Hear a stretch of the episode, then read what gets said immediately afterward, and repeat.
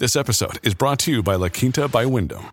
Your work can take you all over the place, like Texas. You've never been, but it's going to be great because you're staying at La Quinta by Wyndham. Their free bright side breakfast will give you energy for the day ahead. And after, you can unwind using their free high speed Wi Fi. Tonight, La Quinta. Tomorrow, you shine. Book your stay today at lq.com. Your brain needs support, and new Olly Brainy Chews are a delightful way to take care of your cognitive health. Made with scientifically backed ingredients like Thai ginger, L-theanine, and caffeine, Brainy Chews support healthy brain function and help you find your focus, stay chill, or get energized. Be kind to your mind and get these nootropic chews at ollie.com. That's O L L Y.com. These statements have not been evaluated by the Food and Drug Administration. This product is not intended to diagnose, treat, cure, or prevent any disease. Conservative. Constitutional. It's the Andrew Cooperrider Show, keeping you informed on what's going on right here in Kentucky.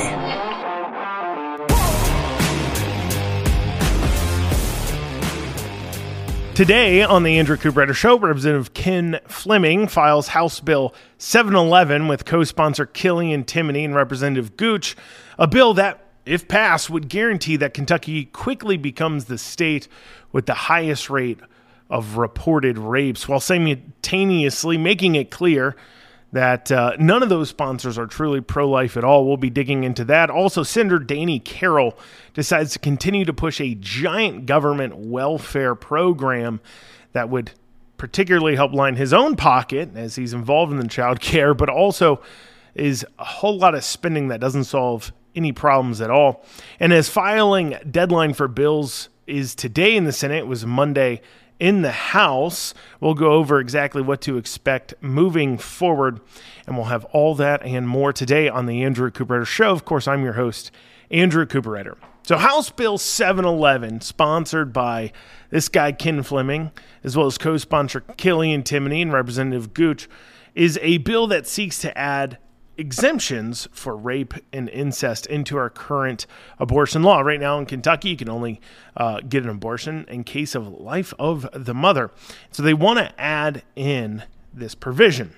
And before before I go into how if you're pro-life, you don't support this bill, and that argument behind the pro-life argument.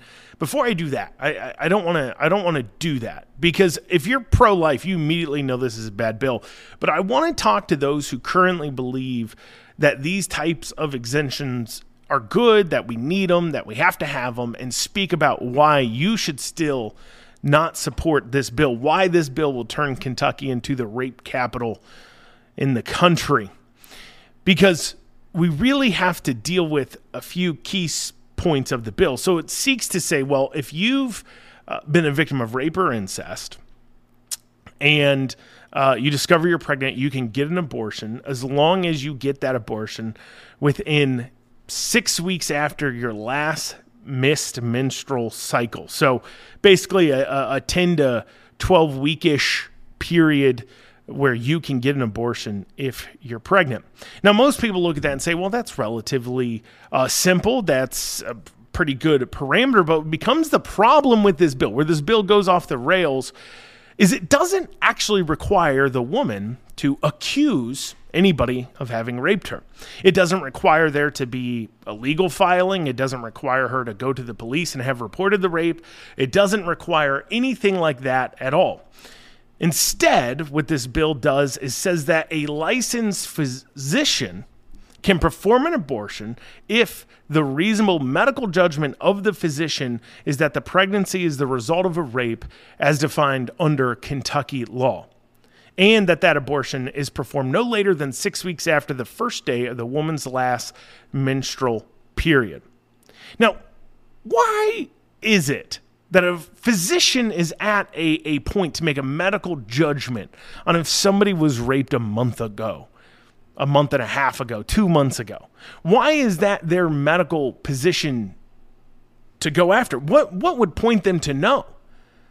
All there's no um, a doctor is no more a medical expert on if this woman was actually raped ten weeks ago than I am. Than I am right here as I sit you would be a more of an expert or the same amount of expertise as a doctor would have under that. So it just really requires an abortion doctor. And considering the fact that these abortion doctors are already willing to murder children, let's keep that in mind. They're more than likely very willing to accept what other story that the woman gives them. Keep in mind, there's doctors out there that would be willing to perform abortions up until the moment of birth up until the moment of birth. Do you think those same doctors wouldn't be more than willing to attest that, well, she said she was raped. Okay, let's go ahead and move forward with it? It doesn't require there to be charges filed. It just requires that the woman had a good story when she came in to see them. That's it. And is there any punishments in the bill for if a female lied, if it was discovered later on that in fact she wasn't raped? Is there anything along those lines at all? Absolutely not. Because if you're really pro life and if you call yourself pro life, but for some reason you support this, like I said, we'll discuss that in a bit. Wouldn't you want a provision that says if a woman comes in and claims rape to get an abortion and then it's discovered she wasn't really raped, should she be charged with murder? Should the doctor be charged with murder? Within their medical judgment, she was raped? Should their license be removed? Well, your medical judgment's bad. You didn't know she wasn't raped. No, no, the, it, it doesn't require any of those things. So, what that means is Kentucky will quickly become the accused rape capital of the world. If this bill passes, that's what would happen. There'd be more and more women claiming to have been raped simply because they want to kill their unborn child. That will be what's behind it. And you ask yourself, what's driving this? Ken Fleming says, well, you know, I imagine my daughters and everything else. And I understand that Ken having daughters, you know, him looking at that, he says, well, I don't know if I'd want them carrying a baby if they were raped. And I understand that feeling. I do. And we'll discuss more about that. But wouldn't you, Ken, want, if your daughters were raped, for their rapist to be held accountable for it? Wouldn't you want their rapists to have to have charges filed against them? If you're going to kill your grandchild in the womb and allow your daughter to do that, wouldn't you want somebody going to jail for it? Wouldn't you? Why wasn't that required in the bill? It was almost like you're specifically trying to open up a loophole as best you can. And of course, they're doing this mainly trying to take this issue off the table. They're saying, look, we want to appear reasonable on this. They're not pro life. We'll go into that. If you if you believe in this, you're not pro life. You don't believe an unborn child is the same as a born child. That means you're not pro life. But what is pushing behind this but to take a political argument off the table? But yet, the argument in and of itself, this bill isn't even good enough for them. They hate the bill. The people who love abortion hate the bill. So, even from a political standpoint, if you're saying, I think this is politically the best move to make, all you've managed to do is upset everybody. It's not even a good political move to make. Because, once again, even if you're for these exemptions, surely you would be for somebody being held legally accountable for the rape, then, right? Right? I mean, that is biggest issue. If we had increased punishments for rape and incest when convicted, increased punishments for those things, coupled with you have to file. If you, if you really believe, you know, you, you want to deal with this, you have to file a report if somebody does rape you. A legal report. How many of these abortions do you think would really be done? Next to zero. It'd be next to zero because there really isn't that many. I mean, less than 1% of all abortions are done in case of life of the mother, case of rape, or incest. And so, with that in mind, why wouldn't you throw this in here? Why wouldn't you require that? Because you don't actually care. This is a political thing you're trying to do. But politically, it's not even a good decision to make. But what if you're pro life and you say, Andrew, I'm pro life. I believe in exemptions. I believe uh, in abortions in case of rape or incest. Why are you saying I'm not pro life if I do? I'll be going over that. after this short break. We got to come up on a break here. You're listening to the Andrew Cooperrider Show, your source for Kentucky politics. If you want to reach out to the show, feel free to email info at theandrewshow.com. Once again, that's info at theandrewshow.com. We'll be covering more on this House Bill 711, all the issues with it, uh, after this short break. If you're struggling to lose weight, you've probably heard about weight loss medications like Wegovy or Zepbound, and you might be wondering if they're right for you. Meet PlushCare a leading telehealth provider with doctors who are there for you day and night to partner with you in your weight loss journey. If you qualify, they can safely prescribe you medication from the comfort of your own home. To get started, visit plushcare.com slash weight loss. That's plushcare.com slash weight loss. plushcare.com slash weight loss. Ryan Reynolds here from Mint Mobile. With the price of just about everything going up during inflation, we thought we'd bring our prices down. So to help us, we brought in a reverse auctioneer, which is apparently a thing. Mint Mobile unlimited premium wireless. Ready to get 30, 30, bit to get 30, bit to get 20, 20, 20, bit to get 20, 20, bit to get 15, 15, 15, 15 just 15 bucks a month. So, Give it a try at mintmobile.com/switch. slash $45 upfront for 3 months plus taxes and fees. Promo rate for new customers for limited time. Unlimited more than 40 gigabytes per month slows. Full terms at mintmobile.com.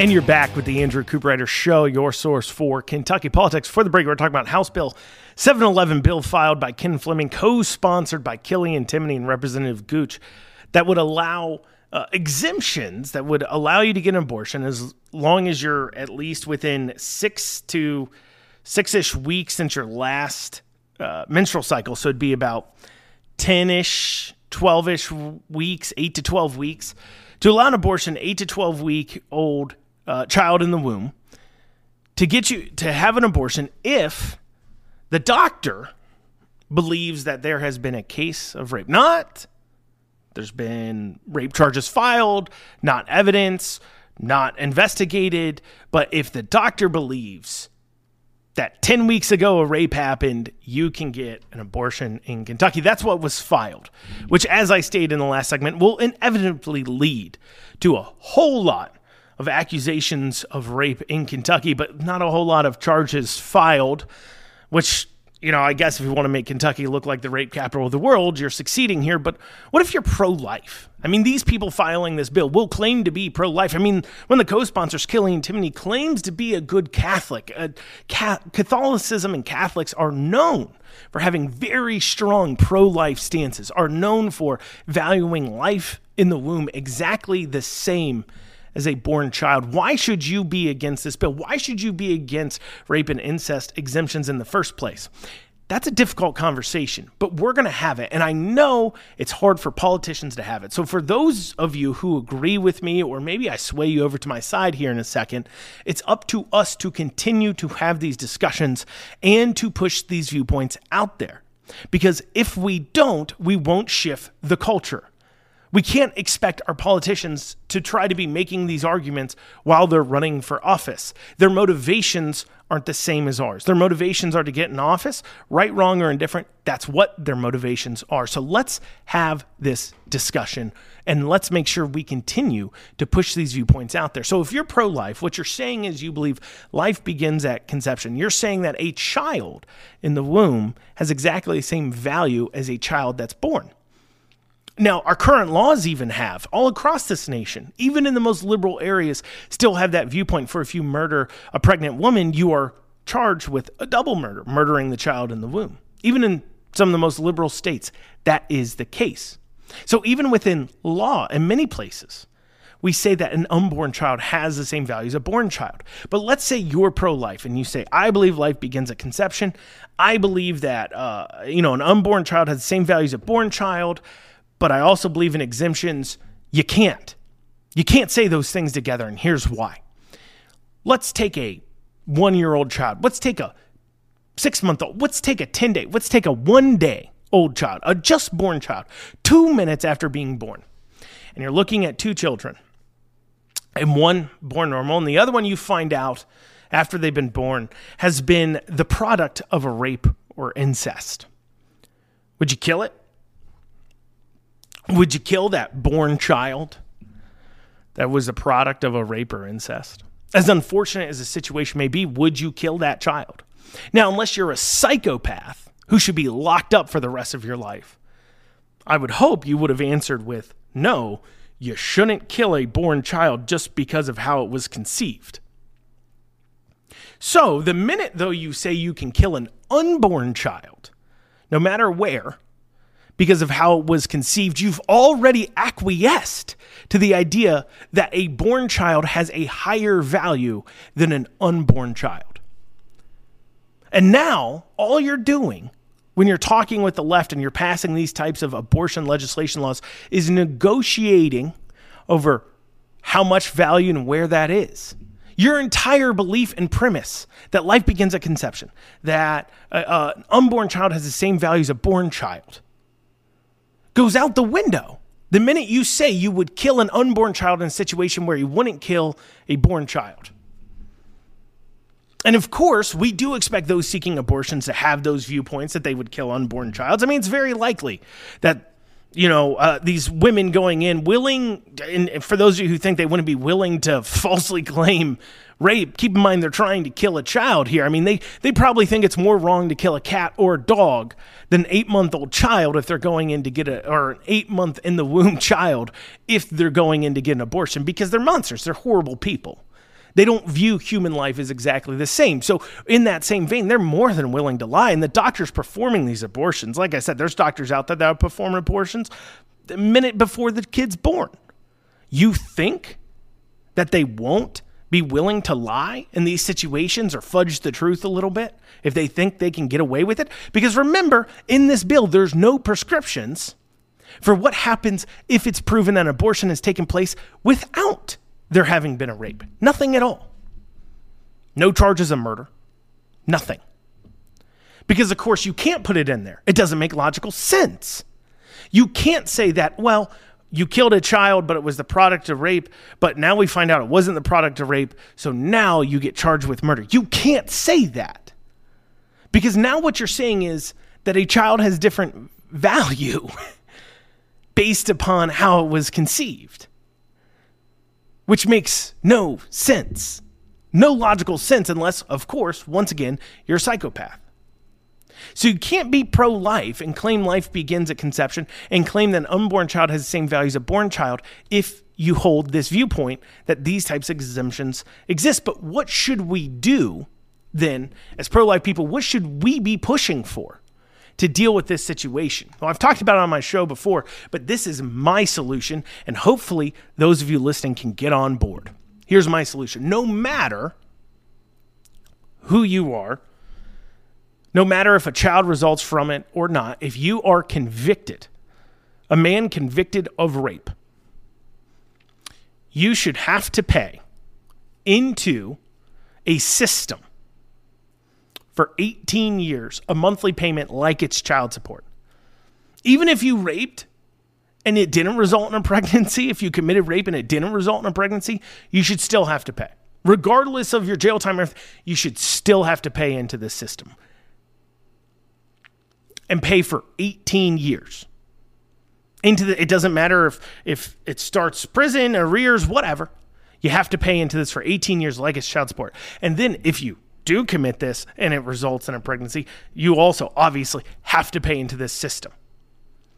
And then that big old pot of money will be spent specifically to provide everything that this mother and child that's been the the child that's been the product of rape needs in order to have a very successful, amazing life. Free housing, free care, free college for the kid, free college for the mom right? Anything they need, we will cover because they've been the victim of a horrible crime. And those that are committing those crimes will be the ones that pay for it. I'm not talking about tax dollars paying for it, I'm talking about the pieces of trash out there raping doing it. And the minute you put that in place, how many how many people do you think will take that risk? I mean, that you want to talk about increasing the charges. Imagine you if there was a crime out there where you knew for the next 18 years you would be paying three, four hundred bucks a month 500 bucks a month, whatever it is, you'd be on the hook to pay that for 18 years a month. You wouldn't be committing those crimes. Or at least you'd hope they wouldn't be committing those crimes. They definitely think twice about it, right? versus just going in for jail time. I mean, that's how we can actually address this and put in place policies to take care of these mothers who have been the victims of terrible circumstances without having to kill an innocent child in the process. But instead of standing by those principles, those pro life principles, and the principles that if somebody commits a crime, they should be held accountable for it, instead we have this bill like House Bill 711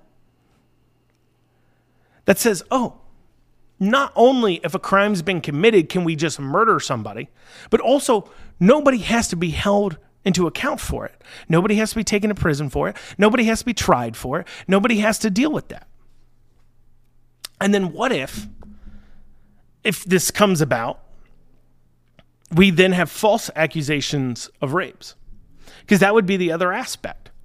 I mean, if it's completely proven that you have claimed a false accusation of rape in order to get an abortion, and that has led to a man being charged and go through courts, even possibly put in prison, but there's been evidence you are falsely claiming this. Those there should be charges in that situation too, as well. Not just civil charges like saw in that baseball suit, but there should be criminal charges for that as well. I want people who commit crimes to be held accountable, but I don't want kids killed in the process. That's not what this bill accomplishes. It doesn't really accomplish anything other than the slaughter of children. And these people putting it up there, these people who are supporting it, Representative Ken Fleming, Representative Timoney, Representative Gooch, they're not pro life. They'll go back to their constituents. They'll say, Look at me, I'm pro life. These pieces of trash have probably even, and I'm calling them pieces of trash because they're advocating for the murder of children. I'm not trying to be over the top per se. But if you know these representatives, you've ever thought about voting for these representatives, you ever thought about donating to these representatives, you should never do so. These people want to okay the slaughter of children without holding accountable even the rapists in the situation.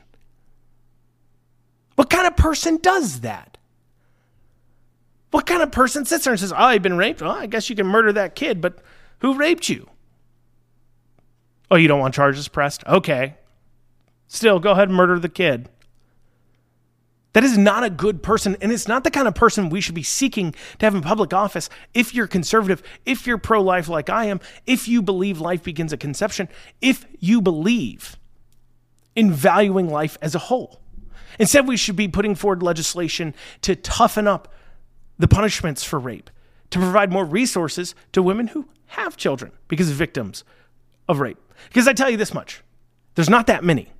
And so if everybody who commits a rape has to pay into the system for 18 years, as I described, there'd be more than enough money to provide all the services those few who have been victims of rape that have had children need help with. Coming up after this, we'll be digging into Danny Carroll's child care bill. Speaking of children, we'll be talking about that after this break. We'll see you back here in a few, few short minutes.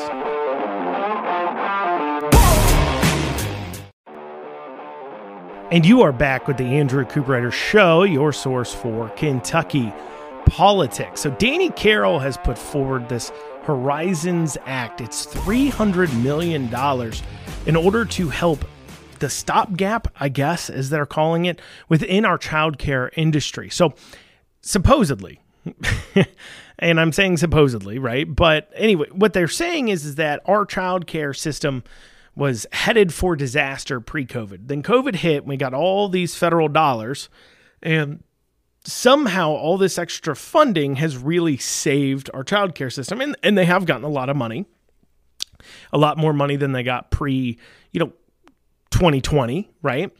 And that money, though, is all ending in September. And it is estimated that they need $300 million in order to continue offering child care at the same rates and levels and costs to families. They need 300 million from the state government. And so I wanted to dig into how much money are they getting now? Is this needed? What's this going to? What's going on? And so I dug into some numbers. Okay. So uh, now, according to a 2019 fact sheet on childcare that was from the Center for Economic Development, uh, ced.org. That's Charlie Echo Delta.org.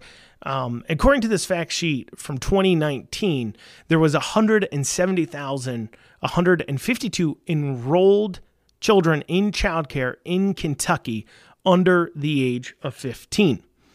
Under the age of five, that number drops to about 74,000. Now, currently, the federal government is giving Kentucky about 95 million a year. That's what they used to give them. They continue to give them in something called the Child Care and Development Block Grant, which is to help fund the uh, Child Care Assistance Program or CCAP, Child Care Assistance Program. And in our current budget that our legislature has put together, we're giving them about another 40 million a year in state funds.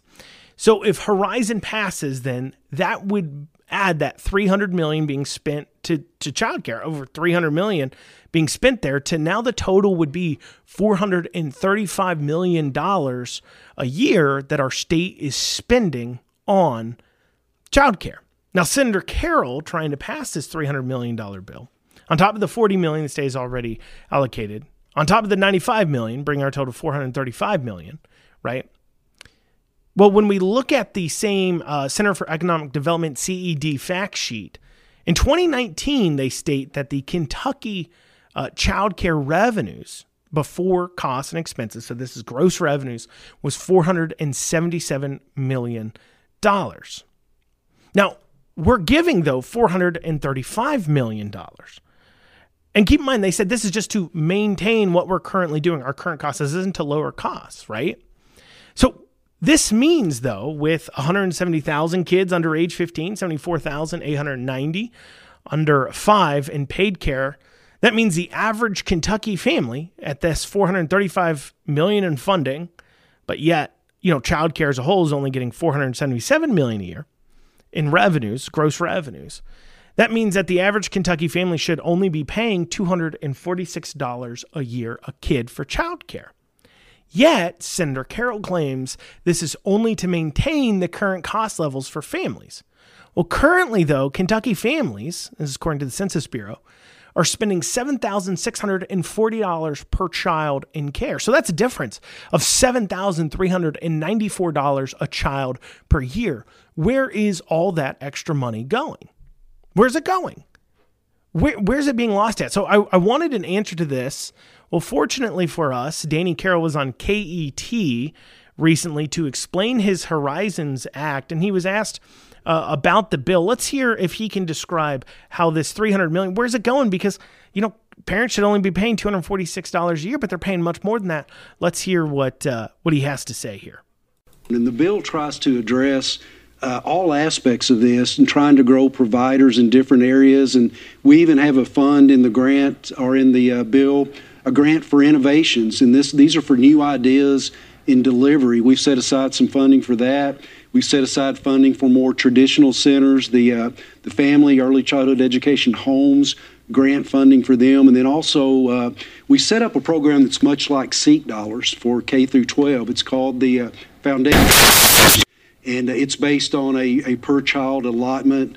Uh, looking at the uh, uh, the enrollment throughout the state, and then whatever money we end up in that pot, we will divide that into uh, semi-annual installments, and hopefully that will help a lot of these centers keep their doors open and then foster growth of new centers. And also, an associate's degree could be available through KCTCS. Tell us about this interdisciplinary. It is. Uh, it's a it's a Degree. associate's degree in early childhood education entrepreneurship, and uh, this particular degree will be part of the Work Ready Scholarship.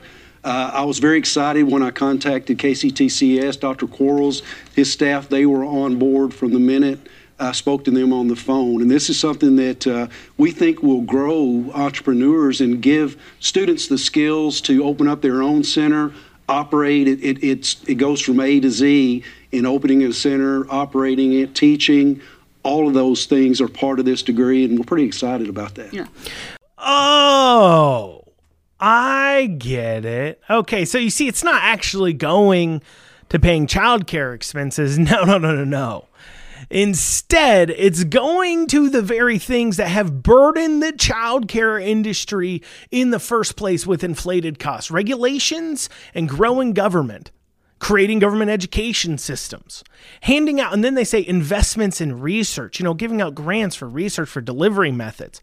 Oh, okay, so you're going to be spending the money on something that one, this is a private industry. So if there's you know advancements in the industry, you'd hope that there's enough business incentive to you know make those advancements private investment. But no, no, no. The government's gonna not let the market decide. No, no, no, no, no, no, no, no. Because if the market had decided, maybe childcare wouldn't be in the position it is in the first place. No, instead, it's going to be the government deciding what gets the funding what gets the advancements who's receiving that money who's receiving uh, who, who's in research and investments make the most sense. And then on top of that, talk about creating big government.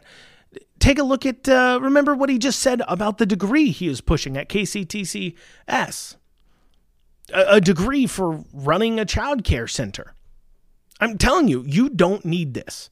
This is government regulations, big government coming in saying, we need a program for this. You, we don't need this. You don't get business skills. You don't learn how to run a daycare center by sitting in a classroom. You learn those things by working in them, by actually doing the job. You know, work as a child care provider and, and at the front level, taking care of kids, move up to a manager, move up to a, a center director, start your own business. That way, the, the taxpayers don't have to pay for you to get this degree that is probably not going to teach you anything. And I'm not just saying that because the government's useless at teaching anything. No, I'm saying that from my own experience. For those of you who are unaware, a little bit of personal story here. I'm a private business owner. I own several companies. I employ dozens of people. I have like 30, 40 people on my staff. I only graduated high school. And then I got to work and I learned my business skills. I learned money management skills. I learned work ethic. I learned how to run a payroll because that was part of my job. I had a, a, one of my positions I had as a market manager at one point for a company. I was completely in charge of my own budget and allocating resources. Those things taught me how to run a business. On the other hand, my wife went to college and got a bachelor's degree from Spalding in business and marketing. And she'll be the first to tell you I know way more about business, marketing, and how to run a successful company than she does. It's nothing against her. It's because I have more experience, because I didn't learn it from a classroom. Remember, those who can't do teach. So rather than learning from people who can't do, I ended up learning from people who can in the real world and saw what real success would look like, meaning we beat the odds. Most small businesses fail within the first five years. We didn't. We beat the odds. We created a successful company. We work for ourselves because I had the real life experience to do it, not a degree. I didn't sit in a classroom. But instead of that, what we're saying is let's steal money from the taxpayer, from your pocket, and fund some associate's degree that will probably not really teach them anything about the real world. But will this actually be enough money? Will 300 million be enough to fix our child care problem? No, no, no, no. Danny he had more opinion on this too as well. We will be listening to that after this short break. You're listening to the Andrew Cooperrider Show, your source for Kentucky politics. And you are back with the Andrew Cooperrider Show, your source for Kentucky politics. Before the break, we've been discussing Danny Carroll's Horizons Act bill to give $300 million into early childhood education. And I was going through some of the numbers in the last segment, and I brought up the fact that there is a lot of money that is unexplained because with government funding all totaling 435 million for early childhood education, care, daycare, those kinds of things, but yet the revenues were only 477 million. Where's all this money going? Where's it going to go to? Well, Danny explained it to us. He explained that he's got all these uh, ideas, big government ideas, boondoggles for investments and research and a degree nobody needs and, you know, yada, yada, yada. But the question is, you know, how do you arrive at 300 million? Is that enough? Is this going to be an endless pit of money? Well, let's see what Danny Carroll has to say on that front. Arrive at the $300 million number, which isn't attached to the bill, but you can explain that as well. Uh, swinging for the fence, Renee. This, this issue is so important uh, to our state, to our families, to our kids, to our economy, to the safety of our children, you name it. This impacts that, and, and it's worth every cent of that investment.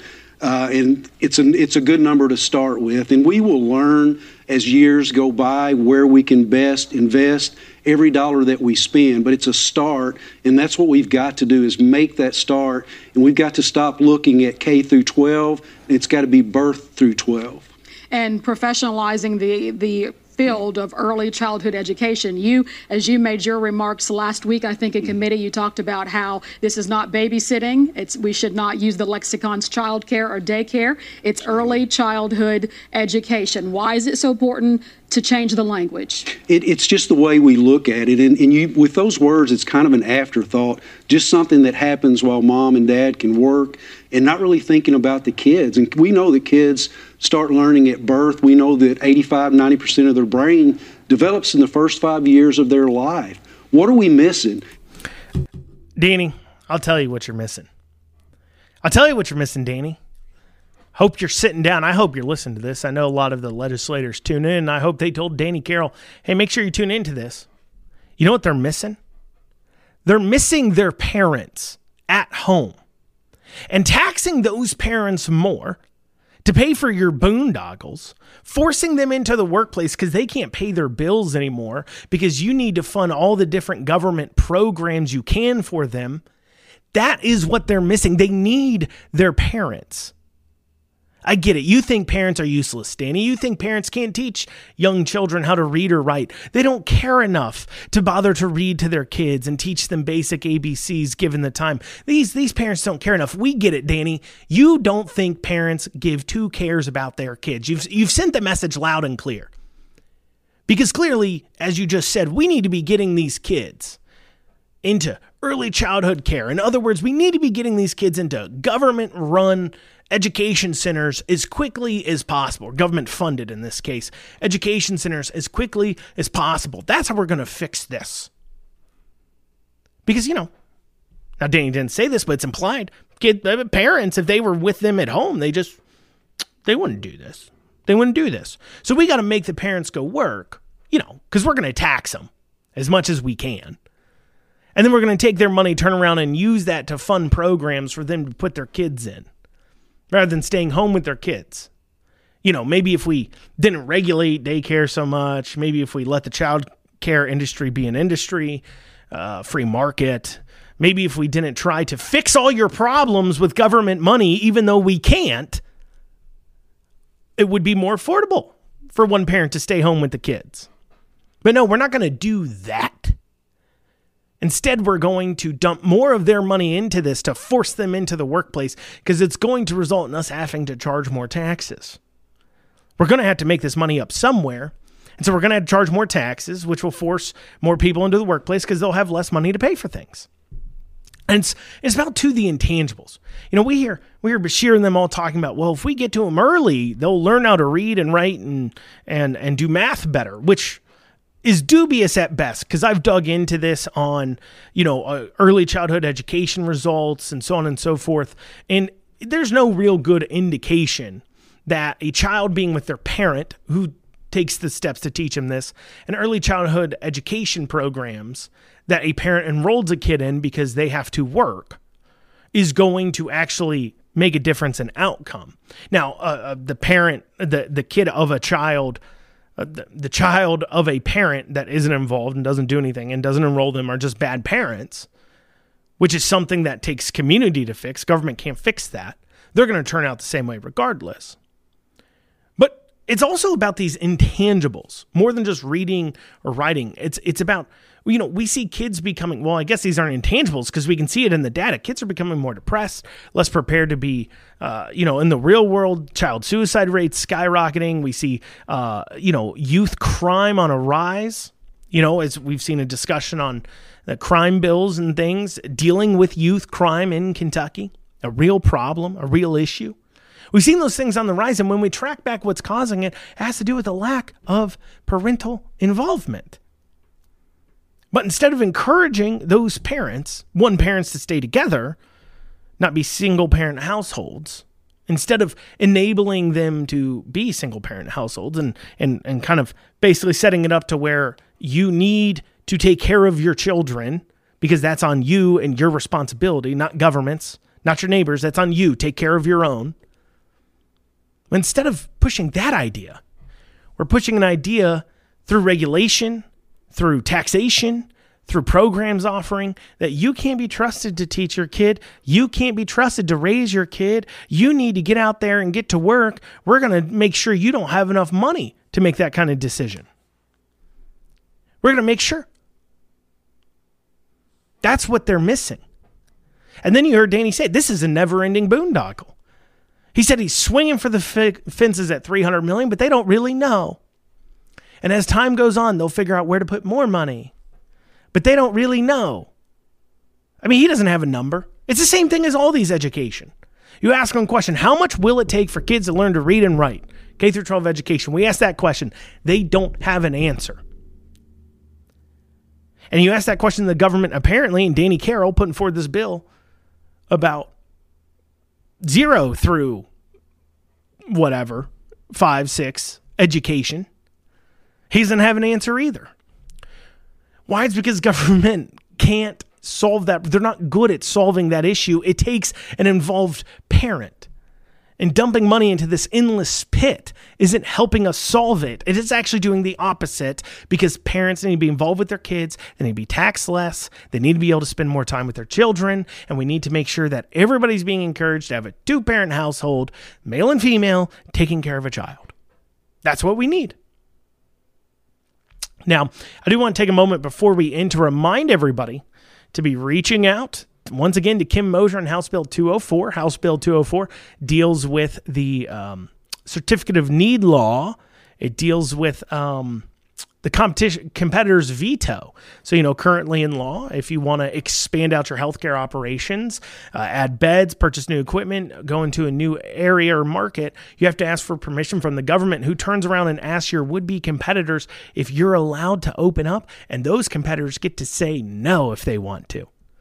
So House Bill 204, which is currently in the Health Services Committee, won't be called they're they're refusing to call it forward. Kim Moser, the chair, is. That would end that competitor's veto. But as I said, Kim Moser won't call it forward. She's got a primary opponent, Karen Campbell. You can check her out at campbell4ky.com. So this is a good opportunity to put some leverage on her to get her to call that bill forward or face the prospect of not being reelected because she's not representing the needs of her constituents, but rather representing the needs of people like St. Elizabeth Hospital, who her husband works for. So you can reach out to leave a message for her at 1 800 372 7181. Once again, that's 1 800 372 7181. That's a legislative message hotline and ask to leave a message for Representative Moser, telling her to call House Bill 204 forward in committee. You can also email Kimberly Moser at Kimberly, spell like normal, dot Moser, M O S E R, at lrc.ky.gov. And you can email her. So if you're not a phone caller, you want to shoot her an email, shoot her an email. And while you're at it, every day she doesn't call it forward, you should be donating to her opponent, Karen Campbell, Campbell for ky.com. Uh, we'll give you an update probably here later on in the week on how this push is going, but we need to be pushing this bill to be called forward for a vote. It's incredibly important right here in Kentucky. Well, y'all, that's what we have time for today. I was going to dig into also some of the bill filing deadlines, things that have been filed, but I ran out of time. So that means you got to tune back in tomorrow. You're listening to the Andrew Cooperrider Show, your source for Kentucky politics. I'll see you back here tomorrow. Have a great rest of your day.